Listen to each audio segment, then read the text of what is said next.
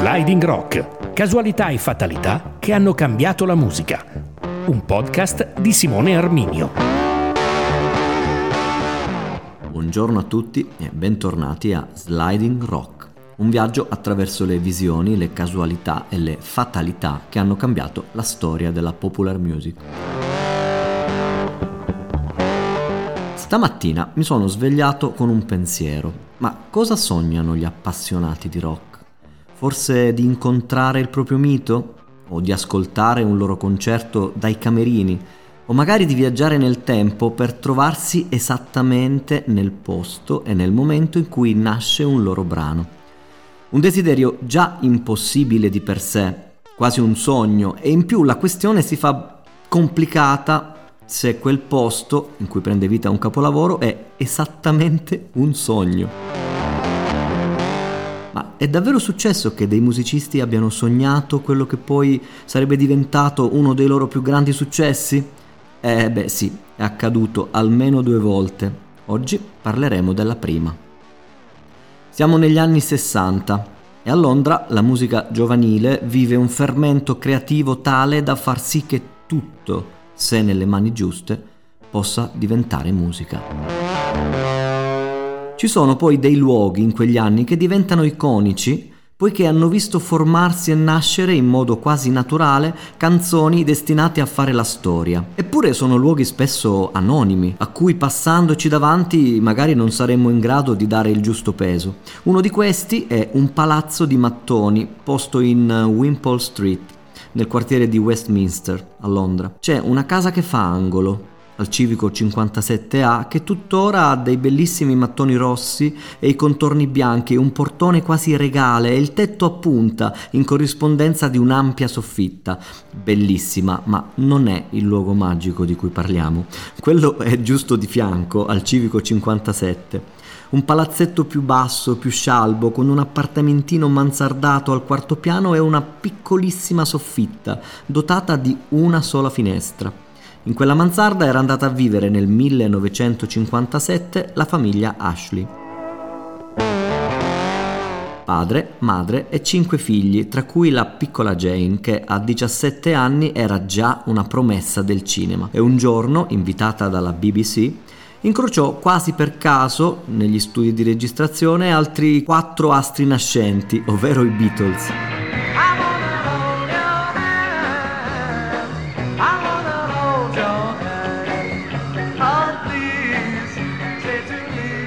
Bastò una foto con loro, scattata per volere del presentatore, a far scoppiare l'amore tra lei e Paul McCartney.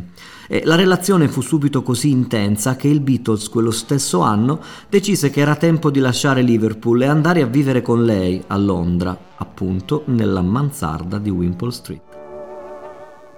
Paul fu sistemato in soffitta con eh, un letto, una scrivania, i suoi dischi e un pianoforte verticale e lì visse per alcuni anni, i primi e i più creativi per la band. Lì compose infatti alcuni tra i suoi brani più belli e tra questi probabilmente Penny Lane, dedicata proprio alla nostalgia di Liverpool.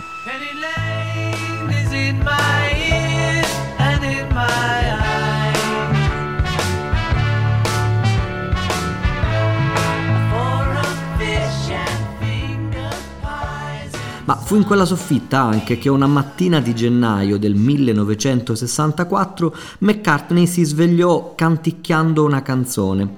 Certo che fosse un brano famosissimo di Fred Astaire, non so, di Cole Porter, Aveva in mente queste note, ma non ricordava il resto. Così, ancora in pigiama, saltò giù dal letto e si sedette al pianoforte e provò a strimpellare il resto. Ecco, la strofa l'aveva ricordata praticamente tutta ed era più o meno soddisfatto, ma ora il cruccio era ricordare anche le parole e lì davvero nella sua memoria non trovò che un buco nero.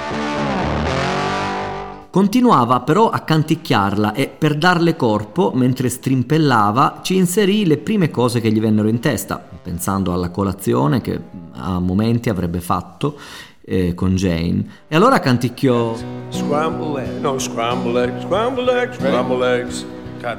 Ripromettendosi di ritrovare più in là il vero testo di quella canzone non appena ne avesse ricordato finalmente l'autore. Il punto è che un altro autore non c'era e così quelle uova strapazzate e quelle belle gambe da amare rimasero tali molto tempo, ossessionando McCartney e tutti quelli che in quel periodo gli stavano attorno. Non faceva altro che canticchiare la sua Scramble Eggs e chiedendo a tutti ma davvero non ti ricordi chi la canta? Ma a John Lennon quella melodia non diceva nulla. Alla sua amica amica Alma Kogan, una musicista molto preparata sulla musica popolare, nemmeno.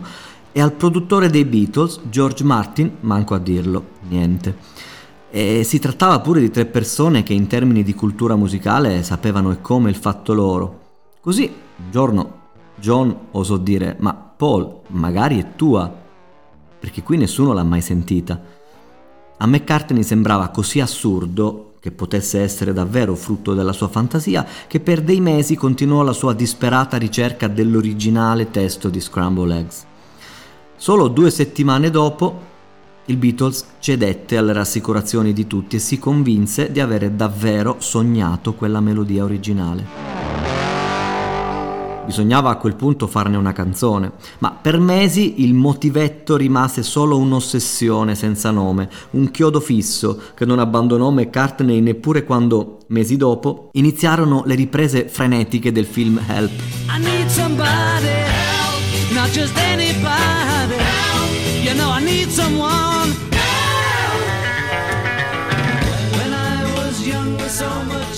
Paul doveva trovare assolutamente il testo a quella melodia, così si fece portare un pianoforte sul set e in ogni minuto di pausa nell'aria risuonavano le note di quella stramaledetta Scramble Eggs, portando il regista, Richard Lester, già in pena per una sceneggiatura che non decollava, a minacciare di interrompere le riprese se McCartney non avesse subito smesso di suonare quella canzone.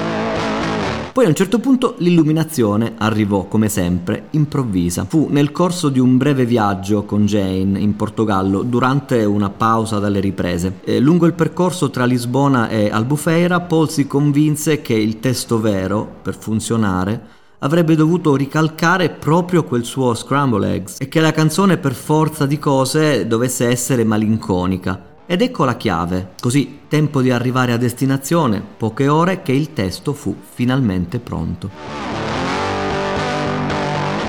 E qui si apre la seconda sliding door, perché a quel punto la canzone si era talmente appiccicata sul corpo di Paul che quando la portò in studio finalmente completa e con un testo vero, gli altri tre provarono ad inserire un organo, un, un, pianoforte, un qualcos'altro, ma poi si rifiutarono di aggiungere qualunque altra cosa. È tua, Paul, gli dissero, ti calza a pennello, noi non la possiamo sporcare, o non la facciamo o devi suonarla da solo.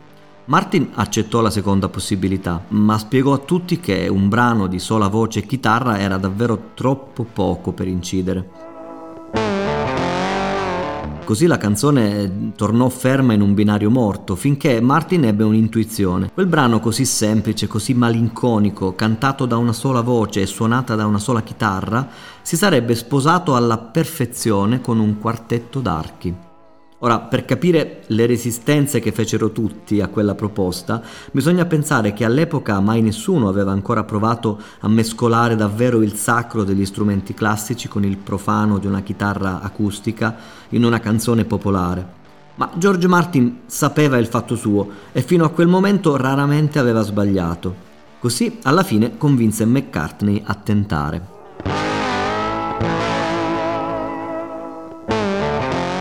Scrissero una partitura con Paul McCartney che canticchiava e il manager che trascriveva in tempo reale sul pentagramma quelle note. Poi chiamarono un quartetto d'archi e incisero le parti. Dopodiché provarono a mettere tutto insieme. Tutti furono chiamati all'ascolto con il patto che di fronte a qualunque tipo di perplessità, anche solo un dubbio, brano e violini sarebbero stati cestinati definitivamente. Ma lì avvenne il miracolo. In yesterday. Suddenly, I'm not half the man I used to be. Perché strofa dopo strofa i Beatles e il loro produttore scoprirono quanto possano sposarsi bene una chitarra, una voce dei violini e quanto quel miscuglio così nuovo di sacro e di profano, di musica classica e di rock and roll potesse compenetrarsi fondendosi insieme al punto da non poterli più pensare separati.